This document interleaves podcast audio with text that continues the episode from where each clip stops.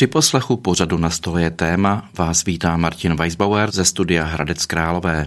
Dnes se podíváme prostřednictvím projektu Adopce na dálku do Indie.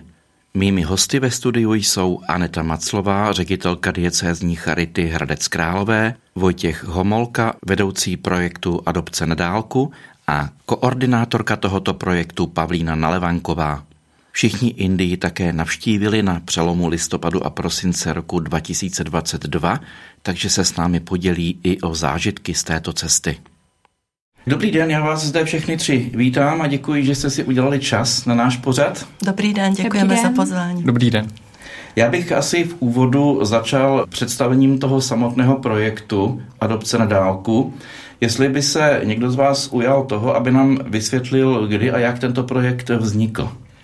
Diecezní Charita Hradec Králové zahájila projekt Adopce na dálku v roce 2000, to znamená, že běží už eh, přes 20 let a eh, spolupracujeme se dvěma diecézemi v Indii, konkrétně s diecezí Belgaum a s arcidiecezí Bangalore.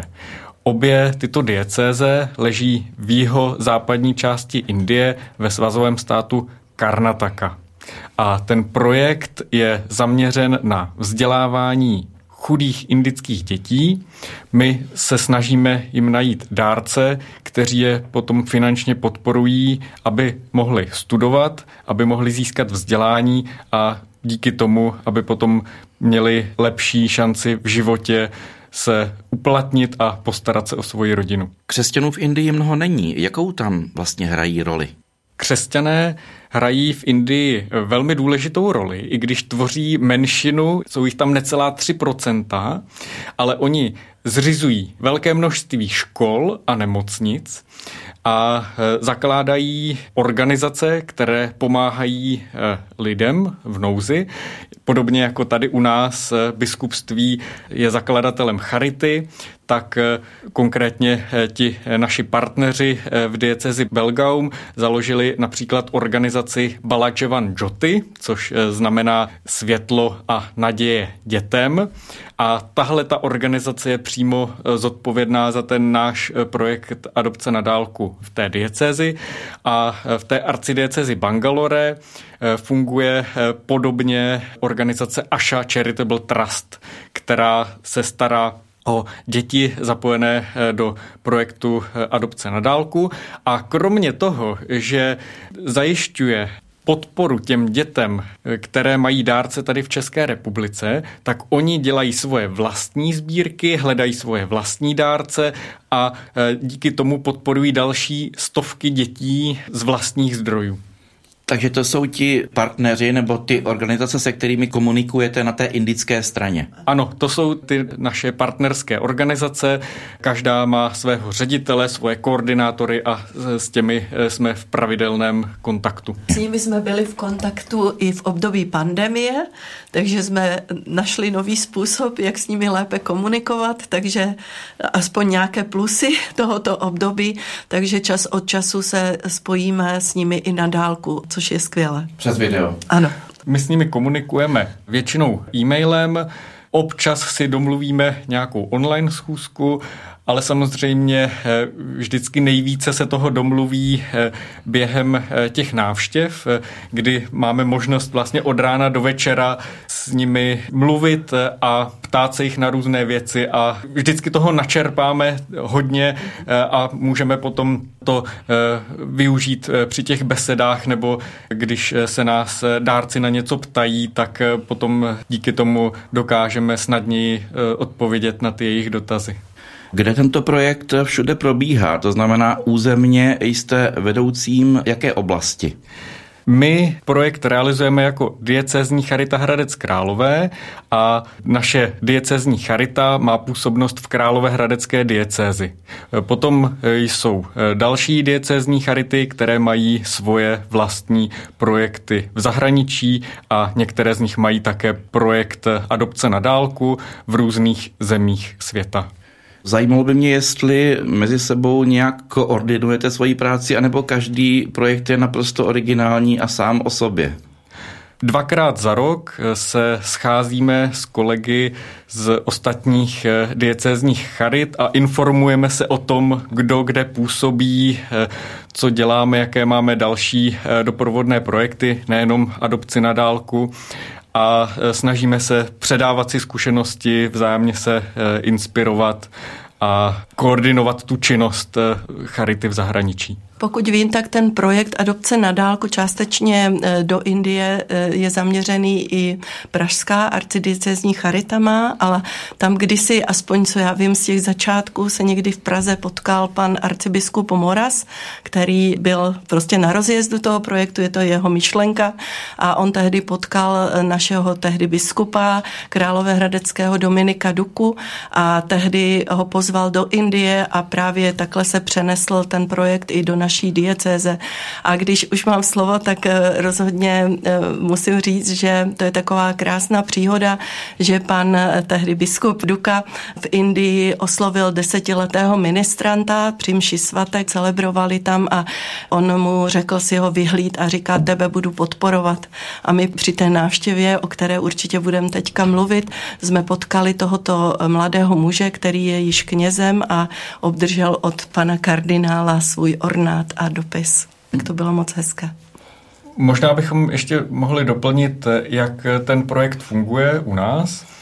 Když se někdo rozhodne podpořit eh, vzdělávání indického dítěte, může to být jeden člověk sám, může to být rodina nebo nějaké společenství, může to být třeba celá farnost eh, nebo škola nebo kolektiv pracovníků v zaměstnání. Eh, tak eh, nás kontaktují, eh, buď nechají výběr dítěte na nás, nebo si sami můžou na našem webu vybrat konkrétní dítě, chlapce nebo dívku a pošlou nám finanční příspěvek 6,5 tisíce na rok. My tyhle dary posíláme našim partnerům do Indie, tam našimi partnery jsou biskup v Belgaum a arcibiskup eh, v Bangalore, kteří garantují, že se eh, ty prostředky použijí přesně tak, jak by se použít měly. A za eh, tyhle ty příspěvky potom dětem pořizují školní uniformu, školní brašnu, uhradí se školné, přispívá se třeba na dojíždění do školy, na školní pomůcky, učebnice a veškeré věci, které souvisí eh, s tou školní docházkou.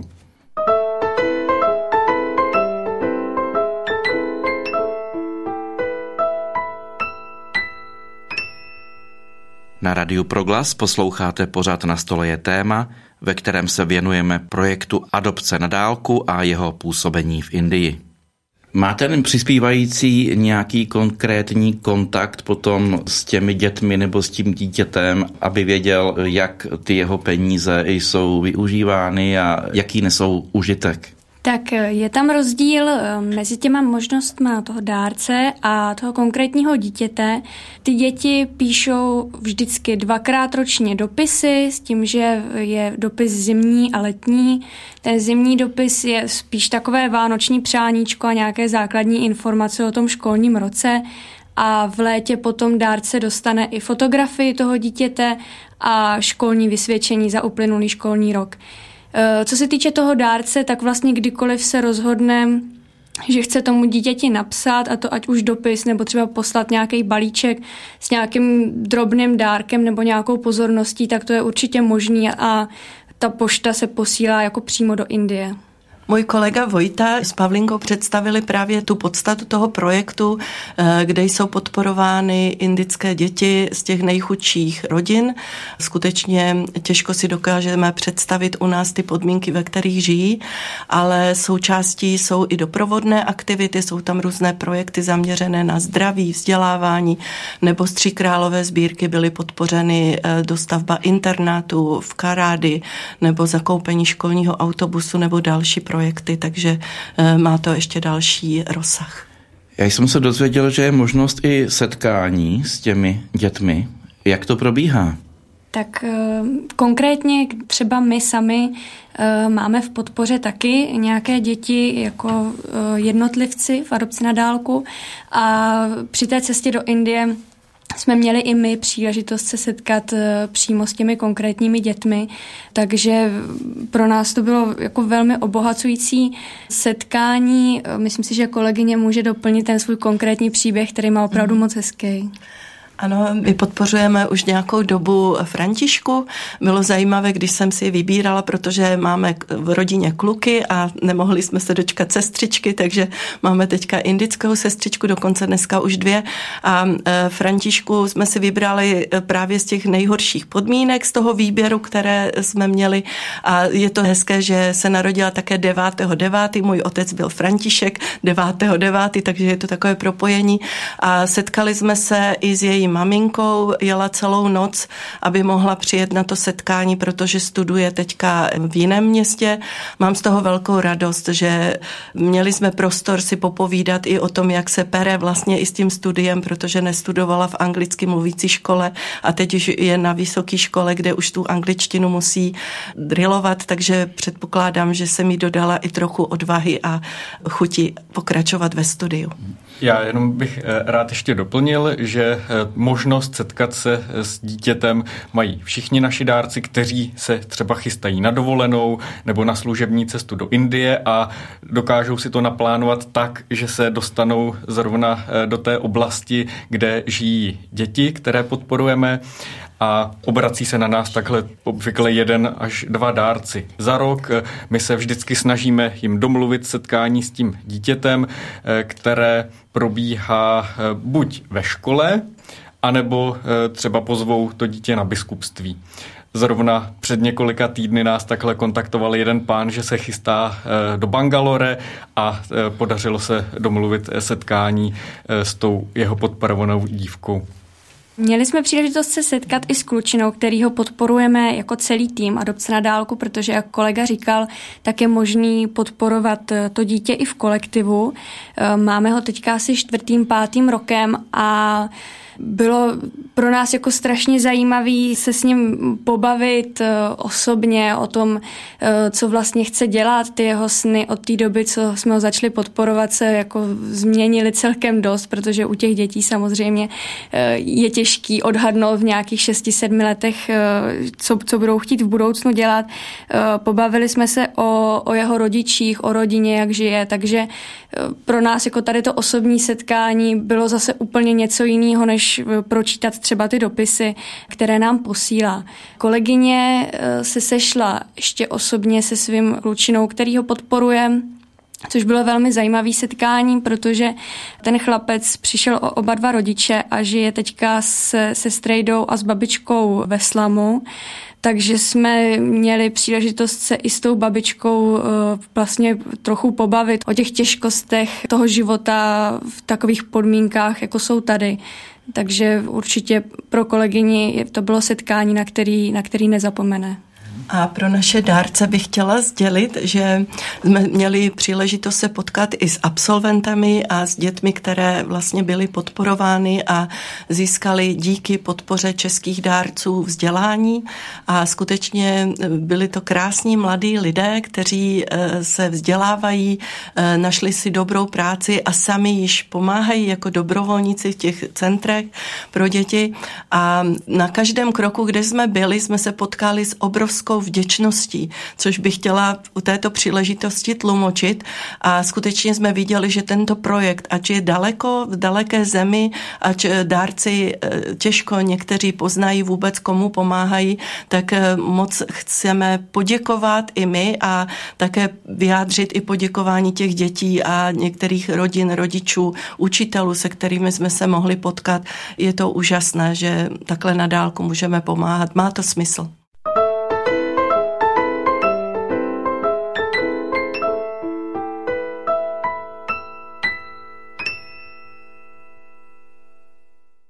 Ta konverzace určitě probíhá v angličtině, to je jasné, ale vy jste říkala před chvílí, že jedna klientka vaše nebo dívčina měla problém s angličtinou potom, když šla na vyšší školu. Jak je to tedy s těmi dětmi? Umí anglicky už i v nízkém věku, anebo se teprve postupně doučují? Tak tam jsou některé školy, které jsou od počátku vedené v angličtině. Samozřejmě i na těch ostatních školách nějaké základy angličtiny se učí, ale ne primárně. Eh, běžně se tam eh, domlouvají lidé anglicky, ale právě ta moje dívenka tu angličtinu v té škole tolik neměla, takže teď má co dohánět. Jinak v Indii je angličtina zařazená do školní výuky už od tří let, takže opravdu tam je ten takový obrovský množství jazyků, eh, kterými se hovoří. Vlastně i ty partneři, kteří s náma jezdili v jednom autě, tak se nedomluvili jedním jazykem a mluvili spolu anglicky. Takže ta angličtina je tam opravdu jako velmi důležitý jazyk a, a pro ty děti je naprosto zásadní.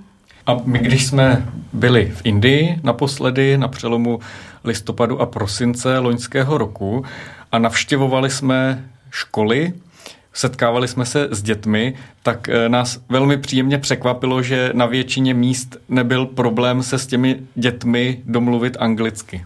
Liší se nějak podstatněji indická angličtina od té, kterou se my tady učíme, nebo kterou vy znáte? Určitě výslovností. Nevím, jestli uh, gramatikou, to si myslím, že tam je všechno v pořádku, ale uh, já třeba osobně jsem si musela nějakou chvíli zvykat, než jsem se zorientovala v té, když řeknu blbě indický angličtině, protože opravdu je to, je to něco trochu jiného než ta naše. Oni totiž mluví tou Kanadou nebo nějakým jiným jazykem, je to hrozně rychlá řeč, jako ty jejich řeči, které používají běžně ty jazyky, jsou hrozně rychlé. Takže tam byl problém, že chvíli nám trvalo si prostě prostě zvyknout na tu, na tu jejich angličtinu. Třeba Páter Suchár, který byl dříve prezidentem eh, diecezní Charity Hradec Králové, říkal, že kdykoliv tam jel nějaký tlumočník s nima, který tam byl poprvé, takže mu vždycky chvíli trvalo, než si na to zvyknul a než si naposlouchal to, jak mluví a chvíli to trvalo asi každému, kdo tam jel poprvé.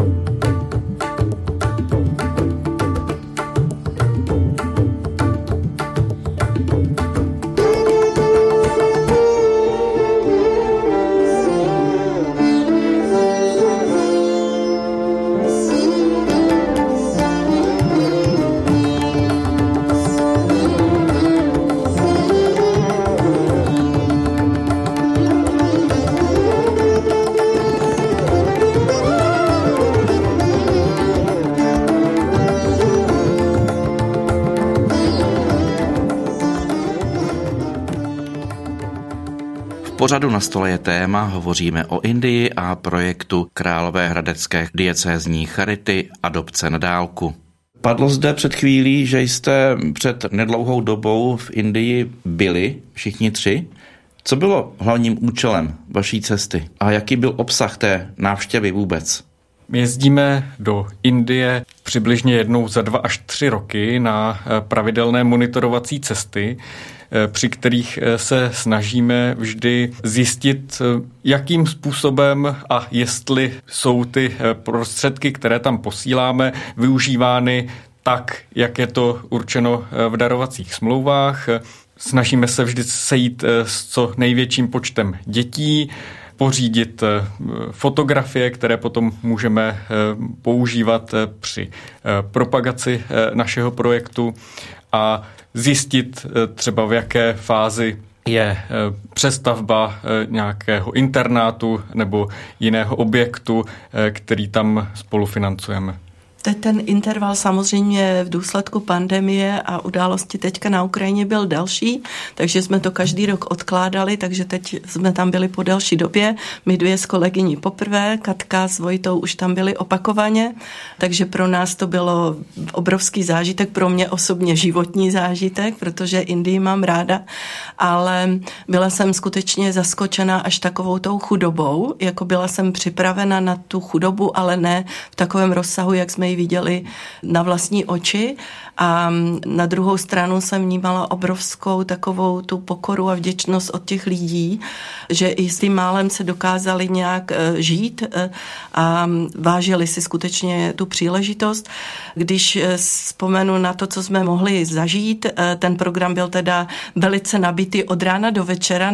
Bylo zajímavé, že jsem se vůbec necítila unavena, protože ty setkání s těma lidma byly tak nabíjející a já si ráda třeba vzpomínám i na ty ženy, které jsme potkali eh, v takových kurzech šití, které podporujeme z Tříkrálové sbírky. A vznikají ta centra buď eh, při farnostech, schází se tam asi takových do 20 žen, křesťanky, muslimky, prostě různého vyznání. A mm, učí se šít a mm, absolvují asi půlroční kurz. A vznikají tam velká přátelství takové, protože ty ženy tam mají přece jenom daleko těžší pozici v Indii a e, nemohou třeba cestovat za prací, protože vychovávají děti, jsou docela uzavřené, takže to, tohle jim nabízí takový prostor pro určitý komunitní život, pro setkávání. A je hezké, že pak si i pomáhají, že když jedna má šicí stroj, protože ne každá si ho může dovolit, tak se i vzájemně navštěvují a umožňují si e, vyřizovat ty zakázky, aby získali nějaké finanční prostředky. A mně se hodně líbilo, že uh, oni jak nosí to sáry, tak každá žena, ač je třeba hodně chudá, tak v tom barevném sáry dokáže být krásná a to mě fascinovalo.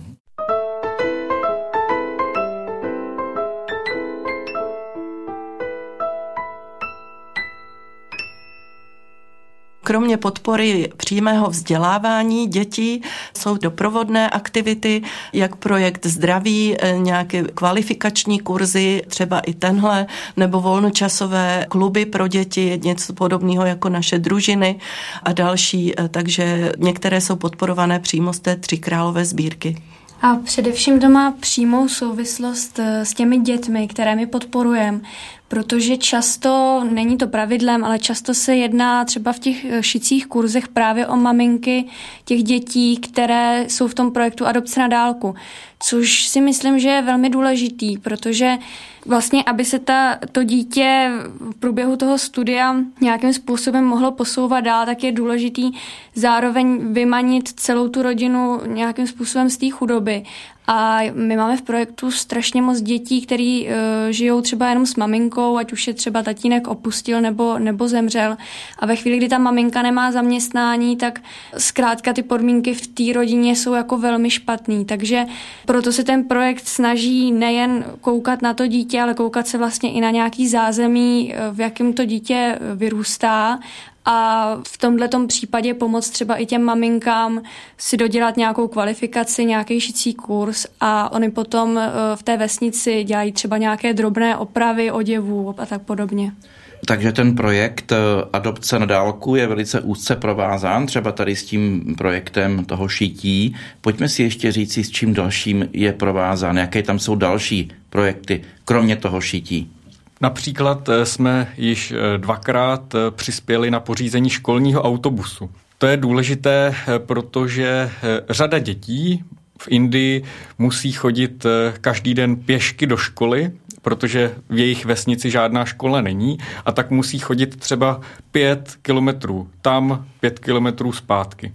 A bohužel se stávalo hlavně v období dešťů, že cesty byly rozbahněné a rodiče nechtěli ty děti posílat do školy. Jenže tím přišli třeba o dva nebo tři měsíce výuky a tím pádem potom už to těžko doháněli. A nakonec se stávalo, že třeba úplně vypadly z té školní docházky.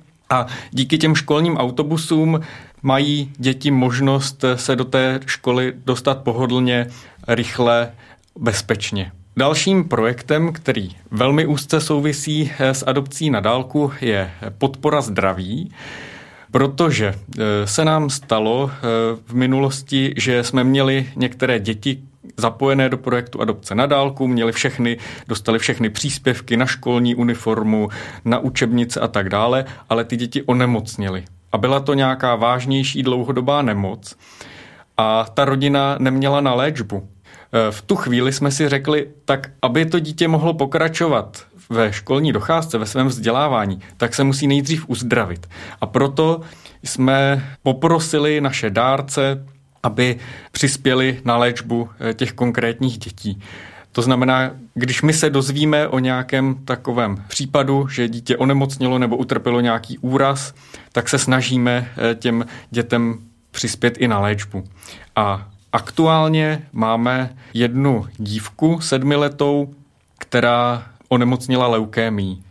Dozvěděli jsme se, že její stav je velmi vážný a ta léčba je velmi nákladná a proto jsme oslovili nejdříve dárce eh, té dívky a potom i naše další dárce a veřejnost s prozbou o pomoc.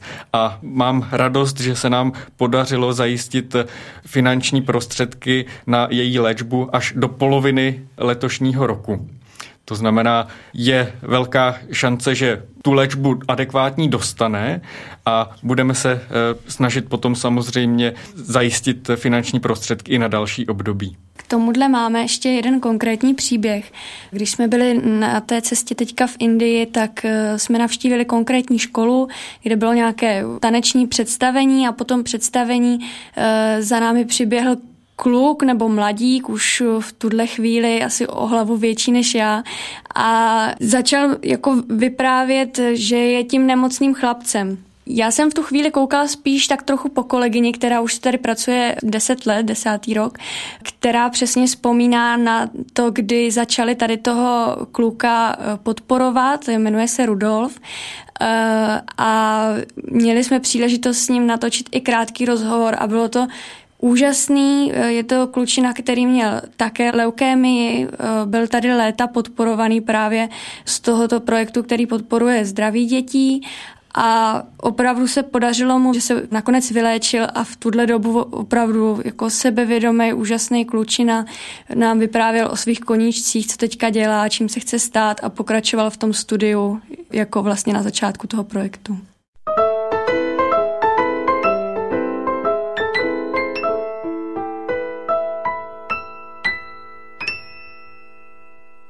Mně teď napadá jedna taková trošku provokativní otázka. Je známo, že třeba Indie má svůj kosmický program. Jak se to srovnává s tím, že stát se nedovede postarat o všechny své občany? Indie je velmi eh, rozmanitá země, kde eh, žije část lidí, kteří jsou neuvěřitelně bohatí, miliardáři, jsou tam technologické firmy, které jsou na špičkové úrovni. A eh, jak jste říkal, vláda realizuje různé nákladné programy. Přesto tam žije velmi mnoho lidí v naprosté bídě. Je to takový paradox, eh, že tam ty rozdíly pro nás eh, jsou naprosto nepředstavitelné. A je to tak, že vláda se snaží pomoct i eh, těm chudým. Eh, jsou tam eh, nějaké jídelny veřejné, kde se ti chudí můžou stravovat bezplatně nebo za nějaký symbolický příspěvek. Jsou tam nemocnice, kde by správně měli dostat lékařskou péči, ale říkám správně, protože často je to jenom na papíře. Ten stát úplně efektivně nefunguje.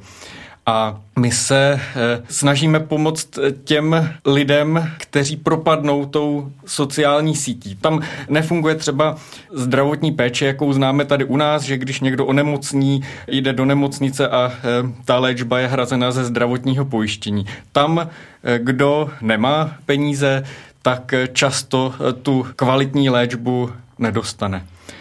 A my bohužel nemůžeme ovlivnit to, jakým způsobem tam je nastaven třeba ten sociální nebo zdravotní systém, ale můžeme pomoct konkrétním dětem, jejich konkrétním rodinám a tím pomáháme potom celé té společnosti. Takže je vidět, že ten projekt je naprosto oprávněný a stále bude asi komu pomáhat. To rozhodně. A těch lidí je tam obrovské množství. A my máme radost, eh, že když pomůžeme konkrétnímu dítěti, ze kterého se pak stane třeba zdravotní sestra, tak eh, nejenom, že pomůžeme té ženě, která potom má stabilní práci, ale ona potom může rozšířit ty svoje znalosti i mezi svoji rodinu, dokáže potom poradit třeba svým příbuzným, jak předcházet různým nemocem, takže to pomáhá celé té komunitě. Mně se v této souvislosti líbí právě eh, příklad matky Terezy. Říkala, když pomůžeme jednomu, dvěma lidem, tak určitě je to kapka v moři, ale určitě je potřeba, aby ta kapka tam vůbec byla, bez ní by to moře lásky nebylo. Určitě to vychází samozřejmě z křesťanských principů, mm. ale zajímalo by mě, jestli se do té pomoci zapojují i nevěřící nebo lidé, kteří nejsou příslušníky žádné církve tak můžu říct rozhodně, že do toho našeho projektu nejsou vybírány děti jenom z křesťanských rodin, ale i z jiných. A co se týče zapojování do ty pomoci, tak samozřejmě naši partnery jsou křesťanská organizace, třeba AŠA, ale určitě pomáhají i další. Co se týče našich dárců, tak opravdu podporovat může naprosto každý. Netroufám si říct, jestli našimi dárci jsou spíše věřící nebo nevěřící. Každopádně to spektrum je strašně široké, jak říkal kolega, jsou to základní školy, střední školy, jsou to firmy, jsou to pracovní kolektivy a zároveň i jednotlivci, takže opravdu kdokoliv by k tomuhle měl blízko, tak určitě jsou mu dveře otevřené. A možná stojí ještě za zmínku, jak Pavlinka eh, zmínila, že jsou to třeba i firmy, eh, školní kolektivy, takže je možné podporovat dítě jednotlivě, jako člověk, jednotlivec, dárce, anebo samozřejmě, když třeba je nějaký tým adopce na dálku, tak mají spolu jedno dítě, takže i některé školy nebo farnosti, některé farnosti mají třeba i sedm dětí, takže i takové formy podpory jsou možné. Teď je možná právě na místě moje praktická otázka, jak tedy se případní zájemci mohou seznámit s tímto projektem, jaké kroky mohou udělat k tomu, aby se mohli zapojit. Jednou z možností je, že se podívají na naše webové stránky adopce.hk.caritas.cz nebo stačí zadat do vyhledávače adopce na dálku Hradec Králové.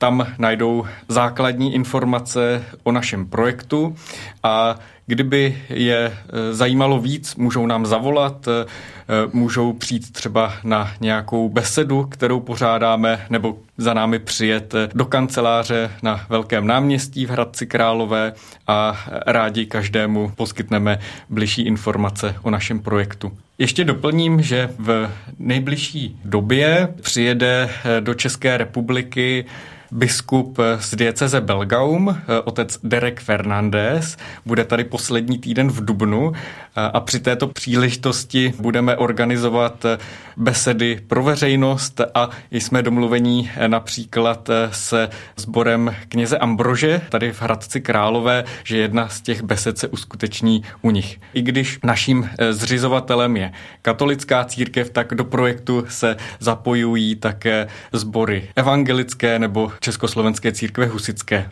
Takže to má i ekumenický rozměr, dalo by se říci. Jinak na těch webových stránkách se určitě můžete s námi poohlednout i za tou naší návštěvou. Eh, jak bylo řečeno, jsme tam fotografovali. Já jsem osobně nafotila přes 10 tisíc fotografií, Katka taky, takže postupně tam budeme zveřejňovat různé fotografie a co je velice příjemné, tak jsme natočili i spoustu eh, těch rozhovorů s těmi dětmi, takže třeba i dárci si tam najdou zrovna to svoje dítě, takže určitě se na ně podívejte. My eh, v Indii aktuálně podporujeme přibližně 1500 eh, dětí a většinu z nich jsme během té návštěvy potkali a e, buď s nimi máme hromadnou fotku, nebo s některými jsme přímo i natočili krátký rozhovor a tyhle fotky a rozhovory budeme postupně zveřejňovat také na našem webu a na Facebooku. A vlastně ten projekt, jak jsme říkali na začátku, trvá již 23 let, takže za celou tu historii se podpořilo více než 7 tisíc dětí. Takže opět všem dárcům velké díky.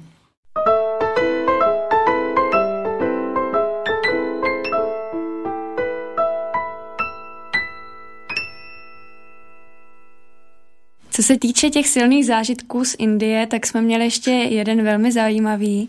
V rámci té naší cesty jsme navštěvovali nejen školy, ale navštívili jsme i jeden internát, který byl velmi vzdálený, jeli jsme tam skoro celý den a ve chvíli, kdy jsme tam přijeli, tak eh, za mnou a za kolegyní uh, přišel kněz, který v tom internátu pečuje o děti a v tu chvíli nám říkal, co si o čísle jedna. Já jsem původně úplně nechápala, k čemu směřuje, protože jsem si myslela, že budeme hovořit o něčem, eh, co se týče toho internátu. A nakonec jsem to pochopila, eh, že on měl číslo jedna v tom našem projektu, takže to bylo úplně první podporované dítě, které do toho projektu přišlo, takže pro nás úplně neskutečný zážitek, že před těma nějakými 23 eh, lety, kdy ten projekt začínal a tady ten klučina tam přišel v tu dobu ještě jako dítě, takže jsme měli příležitost se s ním teďka setkat. Tohoto chlapce podporovala farnost Jaroměř, takže děkujeme a zdravíme do Jaroměře.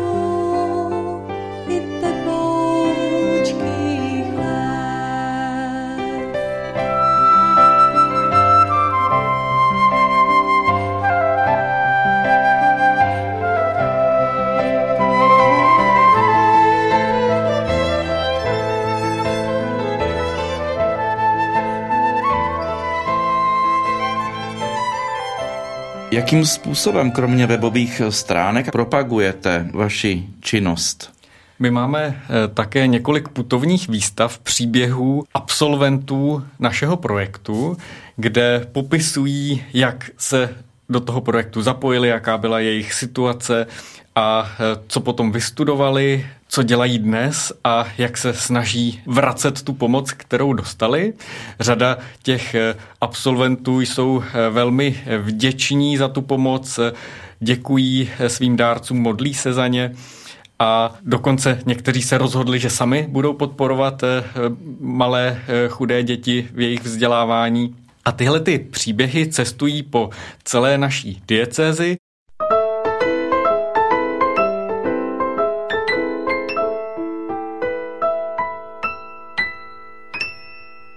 Já jsem zjistil, že nepomáháte jen malým školním dětem, ale i vysokoškolákům. Jak to funguje tam a v čem je konkrétně podporujete? Tak ve chvíli, kdy se eh, ty děti už podporované na střední škole rozhodnou, že chtějí pokračovat dál, tak jim v tuhle chvíli tu možnost dáváme. Ty děti pokračují s tím svým dárcem, který je podporoval do posud. Měli jsme příležitost eh, jedno odpoledne tam s těmi absolventy strávit. Eh, na to setkání přišlo asi 20 studentů nebo absolventů. Eh, jeden klučina dokonce cestoval asi 4 hodiny, aby se tam za námi dostal, že to osobní setkání pro něj bylo velmi důležité. A určitě to jako předčilo moje očekávání. Byla to skupina uh, mladých, sebevědomých lidí, každý měl nějaké svoje sny nebo už konkrétní zaměstnání v těch nejrůznějších oborech, ať už eh, šlo o zdravotní sestřičky, uh, lékaře, lékařky nebo práce v administrativě nebo třeba studenty, kteří ještě jsou na magistru nebo na bakaláři.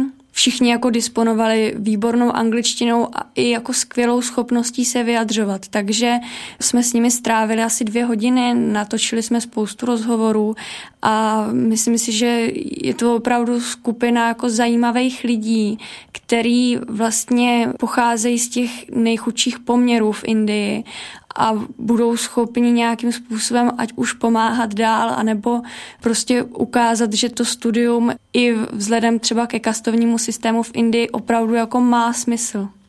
Také jsme zavítali i do semináře, takže podporují některé farnosti většinou nebo kněží podporují bohoslovce, takže to bylo také hodně příjemné. V současné době ale počet zájemců, kteří vstupují do semináře v Indii, klesá a je to kvůli eh, demografické situaci. Eh, ono dříve eh, bylo poměrně běžné, že rodiče měli pět nebo deset dětí a pak jeden třeba se stal knězem, jedna z těch dívek šla do kláštera a Ostatní se pak postarali o rodiče. V dnešní době, kdy většina těch rodin má dvě děti, tak eh, se předpokládá, že ty děti se postarají o rodiče a kdyby takhle se ta dcera stala řeholní sestrou, syn se stal knězem, tak by se o ty rodiče třeba neměl kdo postarat. A proto ubývá těch lidí, kteří vstupují do seminářů. Na druhé straně máme velmi velký počet zájemců o tu podporu vzdělávání dětí, protože je mnohem více chudých dětí, které potřebují podporu ve vzdělání, než kolik my máme nových dárců, kteří by je mohli dlouhodobě podporovat. Zároveň ještě co se týče těch bohoslovců a té vlastně role vůbec toho muže v rodině, já jsem tam s nima dělala rozhovor a byly to snad první dva nebo první tři bohoslovci, se kterými jsem mluvila, co říkali, že pro ně bylo na začátku jako strašně těžký vůbec přesvědčit tu rodinu o tom, že něco takového chtějí dělat. Eh, je to proto, že v Indii často je to právě ten muž, který zůstává se svojí rodinou a pečuje o tu rodinu a vlastně tu nevěstu si potom přivádí do své rodiny a na toho muže se spoléhá. A ti bohoslovci, se kterými já jsem mluvila, tak říkali, že jsou třeba jedináčci. A opravdu pro tu rodinu je to naprosto zásadní jako zásah, kdy zjistí, že v budoucnu vlastně tu péči od těch synů nebudou mít. Tam něco podobného, jako je náš důchodový systém, si vůbec jako nemůžeme představit a nemůžeme to přirovnávat. Tam opravdu ta péče té rodiny a těch rodinných příslušníků je zásadní.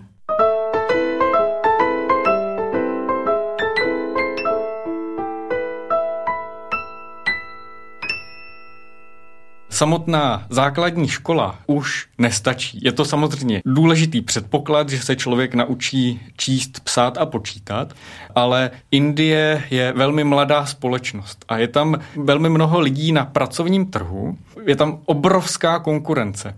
A to znamená, když někdo má jenom nějaké základní vzdělání, tak stejně velmi těžko eh, se tam na tom pracovním trhu prosadí a najde nějakou eh, trochu dobře placenou práci, díky které je potom eh, schopný uživit rodinu.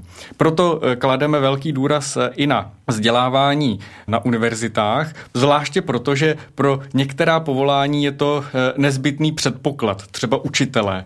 Kdo chce se stát učitelem, musí vystudovat vysokou školu. A pro ty lidi, lidi z těch rodin, kterým my pomáháme, je to potom obrovský společenský skok. Setkali jsme se třeba s mladou ženou, která se stala učitelkou a její maminka eh, byla přitom pradlena. A ono to je často tak, že se ta povolání dětí. A když se z takovéhle rodiny, kde je maminka pradlena a tatínek třeba eh, námezní dělník, tak když se někdo stane inženýrem nebo učitelem, tak oni to považují skoro za zázrak. A paradoxem je i to, že ta role státu, jak jsme ji zmiňovali, že v podstatě je tam zákonem daná povinná školní docházka, ale v podstatě nikdo to nějakým způsobem neřeší, když ty děti nechodí do školy, protože skutečně mnoho rodin si to nemůže dovolit. My jsme viděli ty děti, jak eh, chodili pěšky dlouhé kilometry, eh, že jsme je potkávali, když jsme přejížděli různě z místa na místo. Neumíme si to vůbec představit a ty děti pak eh, nemají šanci, když jim někdo nepomůže. A já jsem jako vnímala jsem hodně takový to, že si to ty děti hodně váží, že jsou v té škole.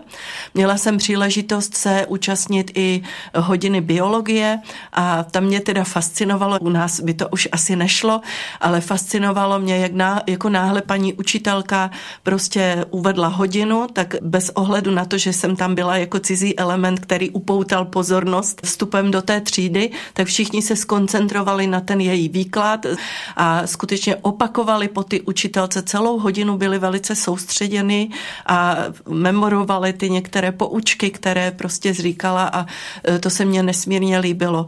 A e, co jsme si povídali i s těmi učiteli, oni se snaží, aby ty děti nejenom získaly potřebné vědomosti, ale aby z nich vyrostly osobnosti. A to skutečně tomu kladou veliký důraz, aby ty děti dokázaly být samostatné, trošku aby i kriticky mysleli, mysleli, o čem se u nás hodně mluví. A pak jsem viděla, že v tom setkání s těmi vysokoškoláky, že já jsem měla fakt takový velice dobrý pocit, že skutečně z těch dětí jsou ty osobnosti.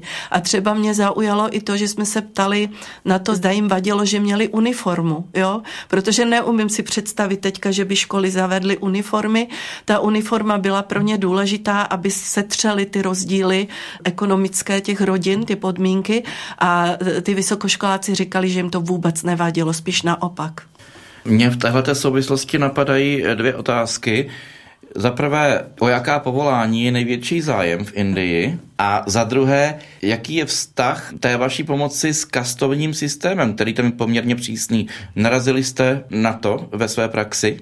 Pokud můžeme mluvit za děti, které jsou v našem projektu Adopce na dálku, tak velmi často chtějí být zdravotními sestrami, hlavně dívky, nebo učiteli, inženýry, Kluci často chtějí pracovat u policie nebo v armádě. Tam je to možná spojené s tím, že to je stabilní pracovní pozice. Ono v Indii to funguje trochu jinak. Jen část lidí tam má opravdu pracovní smlouvu a nějaké zajištěné živobytí, i kdyby třeba nastala pandemie, jako byla před několika lety, tak řada lidí se ze dne na den ocitla bez práce. Kdežto jsou určitá povolání, kde je Eh, ten příjem stabilní a kde dokonce potom třeba dostávají i nějaké výsluhy nebo důchod. To jsou takové časté sny těch dětí a velmi často studují také školu ekonomického zaměření. Je to eh, i z toho důvodu, že pro křesťanskou menšinu je poměrně obtížné najít eh, místo ve státní správě. Mnohem jednodušší, aspoň podle toho, eh, co nám říkali naši partneři, je to pro ně, když hledají práci v soukromých firmách, protože tam tomu zaměstnavateli celkem nezáleží na vyznání toho uchazeče, ale na schopnostech. A proto řada z těch našich absolventů se uchytí v soukromých firmách, třeba jako konzultanti, účetní, ekonomové nebo inženýři. Co se týče toho kastovního systému, tak na to samozřejmě narážíme velmi často. V Indii jsou kasty v tuhle chvíli zakázaný, ale jsou tam jako naprosto živě přítomný, jsou tam diskutovaný, normálně veřejně se o tom mluví. E, není to nic, co by neexistovalo, právě naopak to vypadá v posledních letech, že to možná zase trošičku sílí. S těmi kastami my se setkáváme vlastně pořád s tím tématem, protože ten projekt se snaží podporovat ty nejchudší děti v Indii, což se samozřejmě snoubí i s tou kastou, protože často právě děti z nejnižších kast jsou právě těmi nejchudšími. Když jsme byli třeba na tom internátu v Karádí, tak jsem se tam bavila s tím jedním z našich partnerů a ten říkal, že tohle to je třeba to místo, kde opravdu je to spektrum dětí z těch úplně nejnižších kast, a je strašně důležitý tady ty děti vzdělávat. Ono dřív to bylo tak, že kdo byl v nějaké té kastě, do které se samozřejmě narodí, tak se nemohl vymanit ani vlastně v nějakém sociálním nebo ekonomickém žebříčku. Dneska už to tak úplně není. V Indii jsou i různé kvóty, co se týče zaměstnání, takže ve státní sféře jsou vyhrazené různé pozice, kde je možné se zaměstnat a právě ti katolíci na tady těch školách se snaží vzdělat, vzít tady ty děti z těch nejchudších vrstev a hlavně z těch nejnižších kast a dostat je na ty eh, vyšší pracovní pozice právě kvůli tomu, že jim dají to potřebné vzdělání a tu kvalifikaci. Takže není vždycky jednoduché vlastně překročit mm. stín té vlastní kasty. Mm-hmm. Z té kasty se nedá vystoupit. Na druhou stranu, když člověk eh, získá dobré vzdělání, pracuje na sobě, tak eh, může to dotáhnout na nějakou lepší pracovní pozici, než kterou dělají třeba jeho rodiče. I člověk z té nejnižší kasty se může stát třeba lékařem, může být třeba i bohatý, ale pořád eh, zůstává v té svojí kastě. Tenhle posun je možný, ale samozřejmě ta cesta pro tady ty děti je taková více trnitá. Ono to souvisí také s tím, že chudé děti ve svém okolí nemají tolik vzorů lidé ze střední vrstvy, z bohatších rodin, tak často znají někoho, kdo je doktor, právník, nebo mají někoho takového přímo ve své rodině a můžou potom usilovat o to samé. Kdežto chudé děti znají ve svém okolí jenom rodiče nebo eh, příbuzné, kteří dělají nějakou těžkou manuální práci a proto třeba i naši eh, partneři, když organizují setkání dětí nebo nějaké krátké tábory pro ně, tak tam zvou osobnosti, které také pocházejí z chudých poměrů, ale vypracovali se a nyní pracují třeba jako úspěšní podnikatelé nebo moderátoři v rozhlase nebo v televizi. A e, tihleti lidé vypráví e, dětem svoje příběhy a ty děti si řeknou, aha, tenhle člověk na tom byl, když byl malý, podobně jako jsem já teď ale učil se, pracoval na sobě a dokázal se vypracovat. A když to dokázal on, tak to můžu dokázat i já. A tohle je hrozně důležité pro ty děti. Vzhledem k tomu, že náš pořad se chýlí ke konci, tak bych vás chtěl požádat, co byste na závěr ještě chtěli sdělit do éteru, případně komu byste chtěli ještě poděkovat. Milí posluchači Rádia Proglas, pokud nás posloucháte vy, kteří jste již v minulosti eh, nebo v současnosti se podíleli na realizaci našeho projektu, tak vám skutečně upřímně děkujeme za celý tým Adopce na dálku. A pokud nás posloucháte vy, kterým se myšlenka podporovat děti v Indii zalíbila, tak neváhejte se podívat na naše stránky a třeba si najdete vaše dítě, které budete moct podpořit v jeho cestě za lepším štěstím a moc vám děkujeme a přejeme vše dobré. A já zase naopak děkuji vám, že jste dorazili do studia a také za zajímavé informace a za zajímavý rozhovor.